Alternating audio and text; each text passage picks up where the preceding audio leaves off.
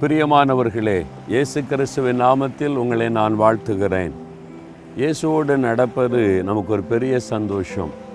வேத புஸ்தகத்தில் இயேசு கலிலையா கடற்கரை ஓரமாய் நடந்தபோது தன்னுடைய சீசர்களை சந்தித்து அவர்களை தன்னோடு வைத்து கொண்டார் என்று வேதத்திலே பார்க்கிறோம்.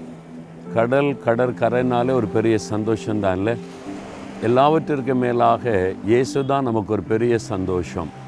இந்த நாளில் சங்கீரம் ஐம்பத்தி ஐந்து இருபத்தி ரெண்டில் ஆண்டு சொல்லுகிறார் கத்தர் மேல் உன் பாரத்தை வைத்துவிடு அவர் உன்னை ஆதரிப்பார்.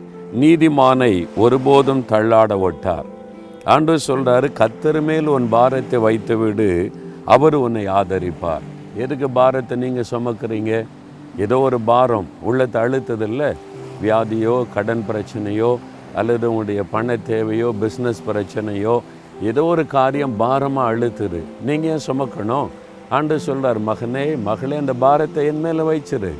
நான் தான் சிலுவையில் உனக்காக எல்லாத்தையும் சுமந்து முடித்தேனே உன்னுடைய பாரத்தை சுமக்கத்தான் நான் இந்த உலகத்தில் வந்து சிலுவை சுமந்திருக்கிறேன். நீ ஏன் சுமக்கணும்னு சொல்கிறாரு இன்றைக்கி பாரமாக இருக்கிறத ஆண்டவர் மேலே வச்சிடணும் சரியா? அப்போ நீங்கள் லகுவாகிருவீங்க ஆண்டவரோட மகிழ்ச்சியாக நடக்கலாம். அப்படி ஜெபிக்கலாமா? தகப்பனே எங்களுடைய பாரங்கள் எல்லாவற்றையும் மீது நாங்கள் வைத்து விடுகிறோம். எங்களுடைய பாரங்களை சிலுவையில் சுமந்து எங்களுக்காக ரத்தம் சென்று நீர் உயிர்த்தெழுந்தபடியினால் எல்லா கவலைகள் பாரமான காரியம் எல்லாவற்றையும் மீது வைத்து விடுகிறோம். இந்த பாரமான காரியங்களை எல்லாம் மாற்றி லகுவாக்கி மகிழ்ச்சியினால் உம்முடைய பிள்ளைகளை நிரப்புகிறதற்காய் ஸ்தோத்திரம். இயேசுவின் நாமத்தில் ஜெபிக்கிறோம் பிதாவே.